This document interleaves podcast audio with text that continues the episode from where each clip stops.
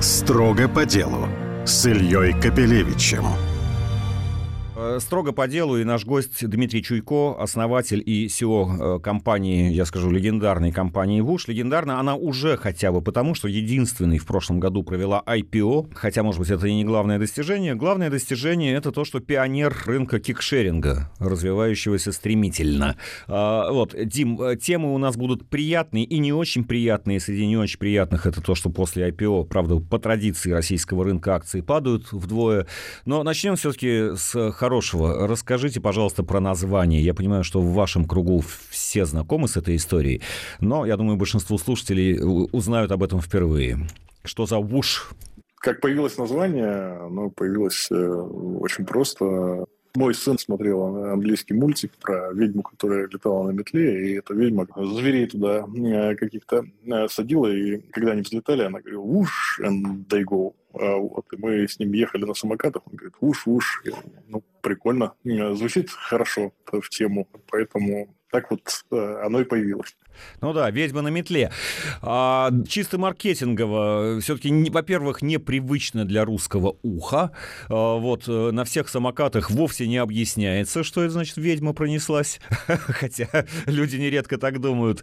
А, не жалеете о том, что название такое, так сказать, не русское и непонятное? Да нет, не жалею. Мне кажется, оно звучит достаточно хорошо. Э, суть оно тоже передает э, бизнес.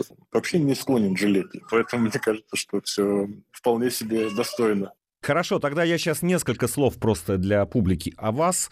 Вы э, работали в топ-менеджменте S7, в ходе поездок по зарубежным странам увидели вот эти самые первые образцы кикшеринга и решили, что займетесь этим сами, с друзьями, с товарищами на собственные деньги. Все это запустили. Подробную историю компании рассказывать не буду. Наверное, главное, вы первыми в России сделали так, что самокат э, запускается через приложение. Встроили в него интернет вещей. Так и так и было. Мы, мы, собственно, изначально закладывали именно концепцию, что продукт должен стать массовым. Для того, чтобы он был массовым, надо было автоматизировать много, много процессов, в том числе вот, сделать самокат умным, чтобы можно было его, собственно, через, через приложение взять пользователя, также через приложение завершить аренду и управлять всеми процессами тоже ну, с помощью цифр, а не только с помощью людей, вот э, так скажем. А каков был личный риск вот на этом этапе запуска? Приличный риск. На тот момент, на конец 18-го, начало 19 -го года, мы потратили уже в проект там, больше 100 с лишним миллионов рублей. Ощутимые деньги для нас э, в тот момент были.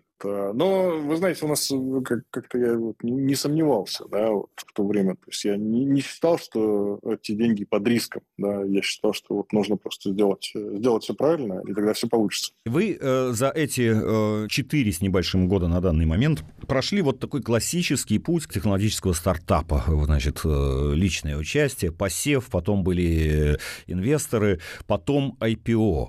Но Теперь к неприятному. Значит, после IPO акции падают почти на 50%, и еле-еле потихонечку начинают подрастать. При том, что изначально планы IPO строились до еще 22 года.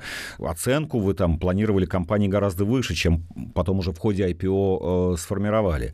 Вот э, что вы скажете на все это? И акционерам, и себе лично. Надо ли было вообще с этим затеваться? Ну, давайте я вас сначала поправлю. Акции не падали на 50%. Такого не было. Они падали там, мы размещались по цене 185 рублей, и мне кажется, там нижняя точка была, когда акции стоили 140. Вот, это точно не 50%. А, но действительно падение было а, некоторое. Как это объяснить? Но в целом э, российский рынок сложно объяснить, наверное. Вот мы когда затевали историю с IPO, в начале года мы там строили какие-то планы для себя, тогда геополитики все было спокойно. Прошлый год, а если вы помните, 21 завершился тем, что достаточно много а, технологичных компаний в России вышли на IPO, вышли достаточно успешно, и мы строили себе планы, что все, все будет хорошо. Но потом случилась э, мобилизация, и мы поняли, что рынок не совсем отошел, но вот вчера мы выпустили операционные показатели прошлого года. Я думаю, инвесторы, которые их ожидали, увидели там э, факты э, прошлого года в операционных показателях. И мы вчера видели акции уже по цене выше, чем цена размещения. Это ж рынок. Мне сложно здесь как-то его комментировать. Нам кажется, что, наверное, какое-то ближайшее время рынок должен правильно оценить компанию. А то, что какие оценки мы строили, ну, это какие-то наши предположения из разговоров нас с банкирами, сравнения с референсами и так далее. А, я думаю, это не, не столь релевантно сейчас. Да, релевантно то, как раз, что есть на бирже. Что важно, действительно, ваша компания очень быстро растет. Я, чтобы вы меня не поправляли, просто, пожалуй, дам вам возможность, на сколько процентов вы выросли, так сказать, и в выручке, и в количестве самокатов, как вы это называете, флотом и так далее, и так далее. Как бы, да, для акционеров важно, чтобы компания росла. Покупают, так сказать, те компании, которые вырастут. Ну, давайте вас услышим. Да, давайте я расскажу, если хотите. Операционные показатели вот за 12 месяцев прошлого года у нас больше 55 миллионов поездок. Это в два с лишним э, раза больше, чем в 2021 году. Причем, что важно отметить, что большинство из этих поездок, там порядка 77%, они совершаются именно по транспортному сценарию. То есть, когда человек берет самокат э, и доезжает э, на нем из точки А в точку Б, осуществляя именно транспортный сценарий. То есть, он не покататься берет самокат там где-то в парке, а для того, чтобы переместить себя из А в Б. А, вот. Э, у нас на 50% вырос флот до 82 тысяч практически самокатов. Мы сильно прибавили в локациях. Прошлый год у нас было 40 городов России против там, 25 городов, которые были в 2021 году. В сервисе зарегистрировано вот, по состоянию на конец года практически 12 миллионов аккаунтов.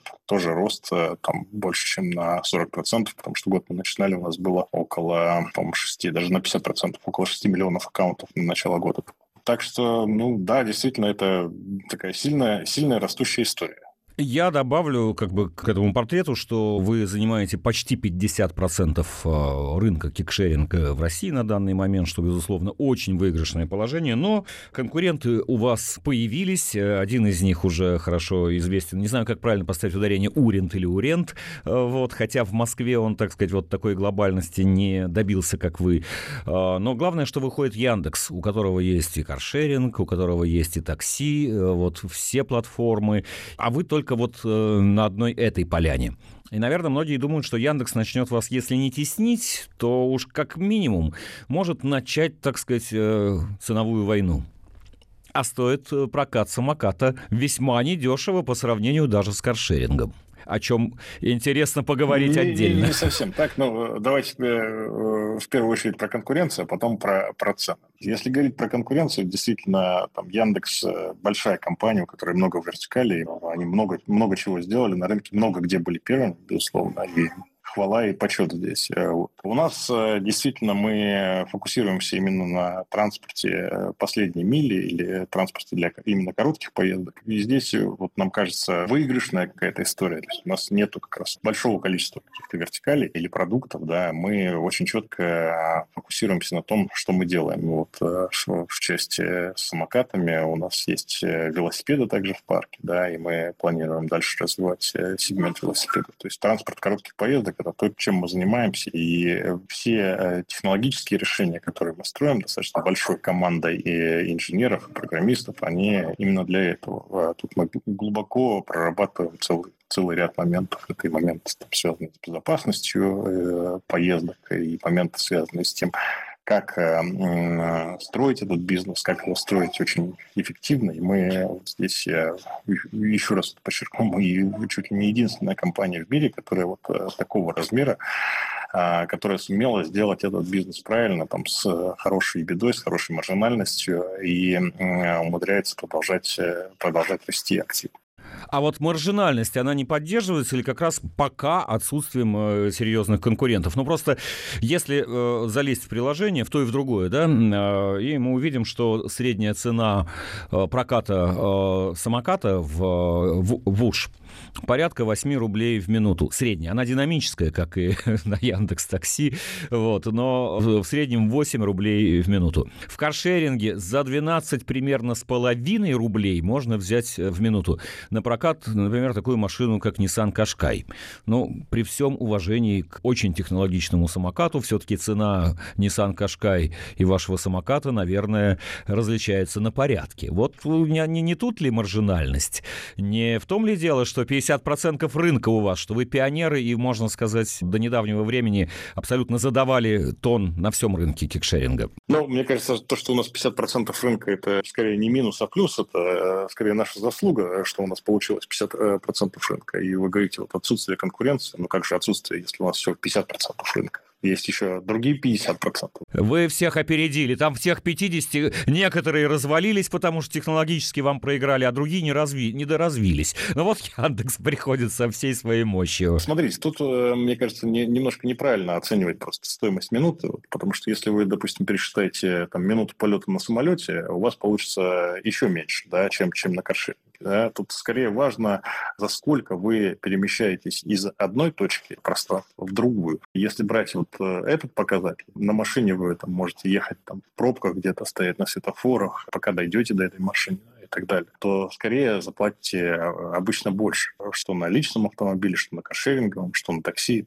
А на самокате вот, вы зачастую гораздо быстрее добираетесь с одной точки пространства в другую, а, вот, и поэтому итоговая стоимость, которую вы за это платите, ниже, чем на каршеринге, чем, чем в такси. Потому что на средний чек, если брать по прошлому году, то он порядка там 115 рублей. И у нас появился сегмент еще вот э, очень коротких поездок, когда люди там, берут э, самокат для того, чтобы проехать там буквально несколько километров, делают это там за несколько минут, ну, допустим, там 3 минуты, да, 4 минуты. И получается, что это даже дешевле, чем на общественном транспорте, потому что, ну, 5 рублей в минуту они заплатили, да, у человека есть подписка, которую он купил, и у него поездка получилась там где-то 20-25 рублей, а общественный транспорт стоит от 40. Поэтому стоимость минуты не, не совсем корректна. Надо сравнивать все-таки, за сколько вы бы добрались из одной точки пространства в другую. На самокате это точно быстрее. Вот нам, как, так сказать, простым пользователям и потребителям все равно обидно, да, платить 12 э, с половиной,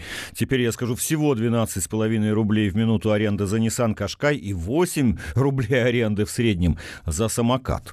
То есть э, то, что это удобно, прекрасно, но, может быть, это могло бы стоить и дешевле с точки зрения издержек, и, может, ваши идущие вам во след конкуренты, которые погнались за вами, опустят вообще цены на рынке на этом? Ну, вы знаете, вот э, в Европе средняя минута на кикшеринге стоит где-то 20-25 евроцентов. И примерно так же в Америке, да, и редко где можно встретить минуту дешевле 20. При том, что самокат все операторы покупают у одних и тех же производителей в Китае по примерно одной и той же цене. Поэтому мы не то, что там сильно пытаемся какие-то высокие цены держать, мы стараемся держать маржинальность таким образом, чтобы бизнес работал в такой парадигме, что ему хватало дальше развиваться, и э, можно было поддерживать качество самокатов и достаточно качество сервиса, чтобы они были в нужном вам месте в нужный момент времени, были заряжены, были отремонтированы и так далее, и вы безопасно могли совершить на них поездку. Поэтому здесь, сравнивая с Nissan Qashqai, да, может быть, Nissan Qashqai э, слишком дешево продается, я не знаю, но предполагаю, что все операторы каршеринга работают с практически нулевой ебедой, и но мне кажется, это не sustainable история. То есть это такой бизнес, который в долгосрочной перспективе может жить только за счет дополнительных инвестиций. Мы умудрились построить модель так, что мы можем жить за счет того, что мы фондируем себя сами. Мы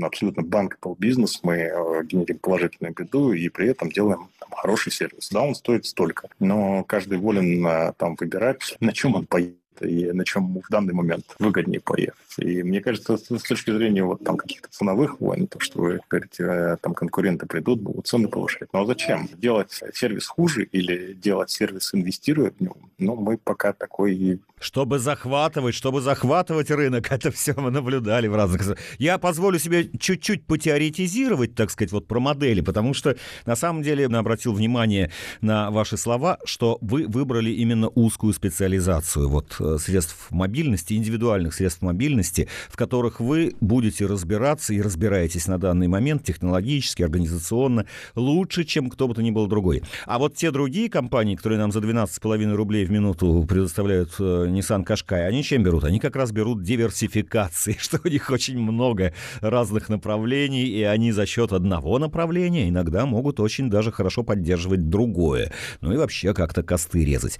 А вот объясните, почему почему специализация именно на одной компетенции, вы верите в нее, что она победит вот эти большие диверсии? Я ведь э, почему-то думаю, я ничего не знаю, я думаю, что и City Drive, и City Mobile, и прочие вот это, ну, как бы группа Сбера, которая тоже владеет всем инструментарием э, необходимым, тоже может появиться на вашем рынке. Я думаю, что вы знаете об этом гораздо больше, чем я. Так вот, где аргументы в пользу того, что победит именно узкая специализация? Ну, вы знаете, у меня не то, что там какой-то обширный набор аргументов э, в эту сторону. У меня просто там убеждение, что когда ты занимаешься чем-то одним сфокусированно, ты точно э, выигрываешь против того, кто занимается многим э, с меньшим фокусом я ничего не имею против там, вот, относительно того, что делают коллеги. Безусловно, они э, могут там фондировать один, одни бизнес-вертикали за счет других бизнес-вертикалей и так далее, и если у них это получается. Но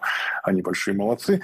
Мы просто для себя выбрали такой путь. Нам, нам, нам кажется, он э, более правильный за счет того, что ты больше ресурсов уделяешь вот именно одному. Ты не размываешься на какие-то ну, дополнительные стримы, потому что это всегда, э, ну вот в моей жизни всегда это было так, что это компромисс ты вроде хочешь еще что-то вытащить, да, но тебе нужно вот здесь поджаться, здесь поджаться. Ни, никогда не получается так, что вот ты там захотел построить еще одну вертикаль, да, и вот эта вертикаль совсем никак не аффектит другую. Она, безусловно, аффектит. На, на разных этапах по- по-разному. Иногда это синергетический эффект в каких-то вещах, иногда это эффект э, того, что ты отнимаешь ресурсы из одной вертикали, перекладываешь их в другую, потому что там сейчас больше там вопросов, проблем. Да. Ну вот в, на, в нашем случае это условно одна вертикаль, на которой мы решили сфокусироваться. И нам, нам кажется, что это правильно. Можно я опять просто пофантазирую на тему того, вот что вы, будучи специалистами именно в своей узкой области, должны делать лучше любых других ваших конкурентов? Сделать так, чтобы ваш самокат всегда э, был ближе всего к вашему клиенту, и в то же время, чтобы этот самокат не стоял без дела.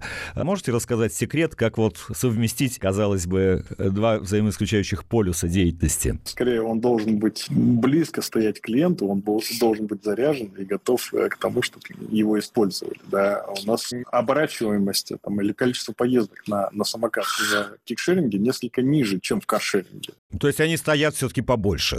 Это, кстати, отчасти объясняет цену. Да? Это, это тогда почти. Это отчасти объясняет цену, это отчасти объясняет то, что тебе флота больше нужно. Но если мы там э, крупных игроков в каршеринге возьмем, то у них э, все равно количество флота, ну, у операторов в Москве там больше 10 тысяч э, самокатов на, на город. Да? В каршеринге ну, нет такого флота машин. Да? Понятно, что самокатов нужно больше, потому что до каршеринга у тебя зачастую ты можешь позволить себе э, больше времени дойти там, или добраться и так далее. А для самоката, если его нет рядом, ты вряд ли пойдешь несколько километров для того, чтобы найти самокат и проехать на нем еще несколько километров. Правильно?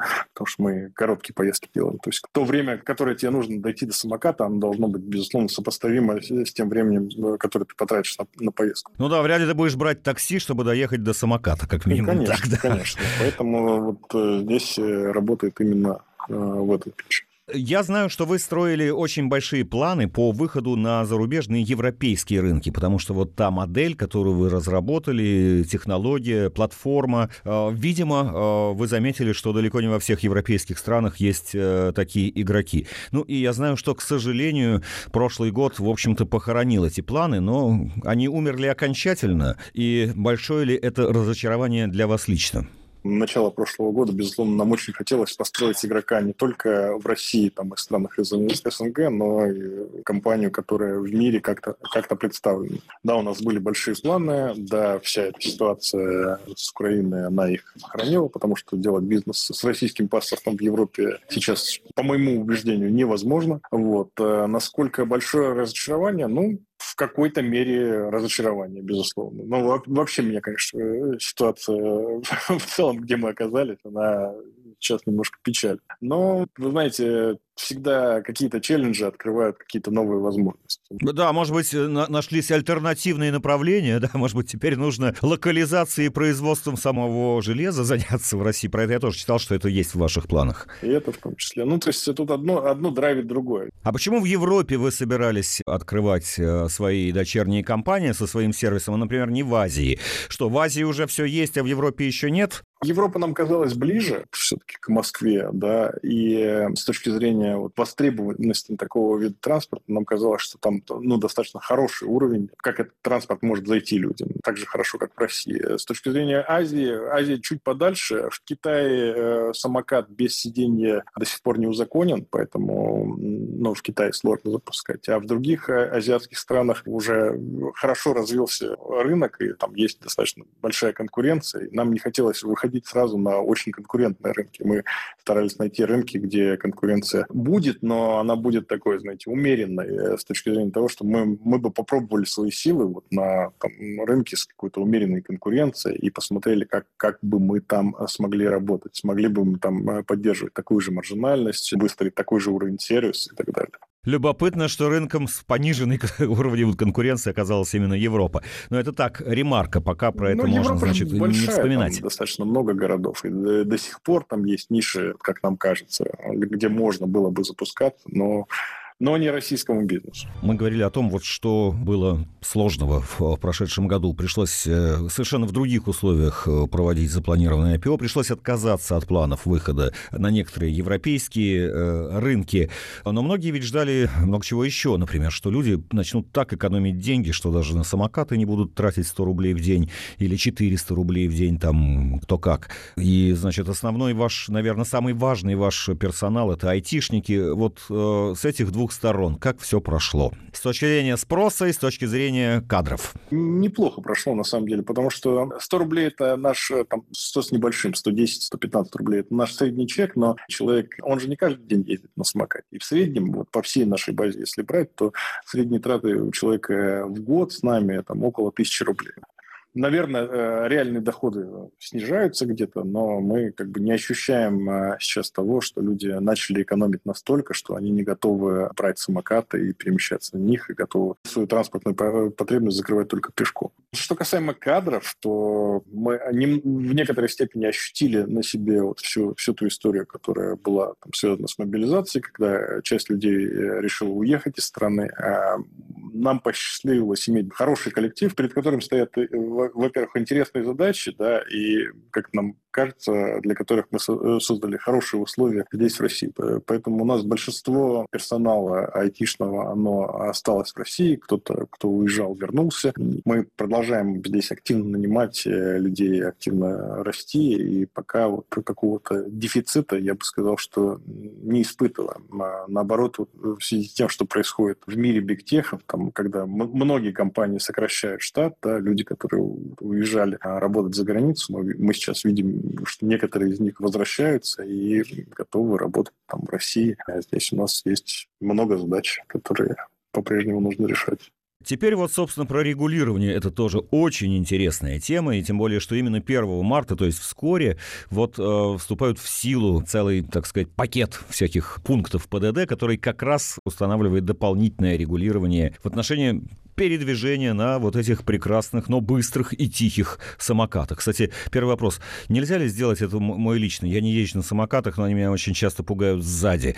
А нельзя ли их сделать более шумными чуть-чуть? Э, вы знаете, у нас есть одна из разработок, где мы добавляем звуки. Вот. Но тут важно сделать звук, который бы не раздражал райдера и не раздражал всех остальных вокруг. Но в то же самое время... Но давал, давал да, мне почувствовать, что кто-то подъезжает да, сзади. Да. Но э, это же история там с электромобилем электромашинами похожая история, да, вот электромашины тоже достаточно тихо едут, там э, много экспериментов делалось на, на этот счет, и пока все-таки ну, в своей общей массе электроавтомобиль тоже не издает звука, он издает только звук, когда движется задним ходом. Но он едет хотя бы по проезжей части, а вот самокат зачастую по тротуару. Верно. Мы думаем на этот счет, и у нас есть несколько разработок. Может быть, что-то мы уже в этом году прилетаем. Дайте свою оценку тому пакету правил, которые вводятся с 1 марта. Что, на ваш взгляд, ну, там есть ограничения по скорости в определенных местах. Да, пожалуй, вот и все, да, причем все как бы не понимают, а кто эту скорость будет мерить. Но понятно, что вот в кикшеринге как раз, э, поскольку они управляются интернетом вещей, в тех зонах, где есть скоростное ограничение, оно будет действовать автоматически. Это прекрасно. Вот. Но там у тех, кто лично владеет электросамокатом, ничего подобного не будет. Какой эффект вы ожидаете от э, вступления в силу вот этого первомартовского пакета? Ну, нам кажется, что вот те поправки, которые были сделаны в правила дорожного движения, они, безусловно, назрели уже ну, некоторое время назад, и они очень правильные. Мы, когда начали этим заниматься, мы много э, там дискутировали и с властями, и внутри себя, все-таки куда правильно относить электросамокат. Когда его пытались отнести к пешеходу, нам казалось это абсолютно неверно, и также неверно нам казалось, когда его пытались относить к мопеду. И нам все-таки было ближе всего версия, что электросамокат то же самое, что велосипед или электровелосипед. И, по сути, поправки были внесены такие, что вот примерно приравнивают самокат к велосипеду. А, и нам кажется, это очень правильно. Безусловно, это там, первый этап какой-то. Да? Вот то, что вы говорите относительно а, скорости, мы на самом деле сделали это еще в 2020 году. Мы сделали специальные медленные зоны, когда самокат, э, попадая в эту зону, он автоматически снижает свою скорость, и там, ехать быстрее, чем разрешено, нельзя. И, мне кажется, вот самокат — это единственный там, транспорт, который такое реально поддерживает. Потому что ну,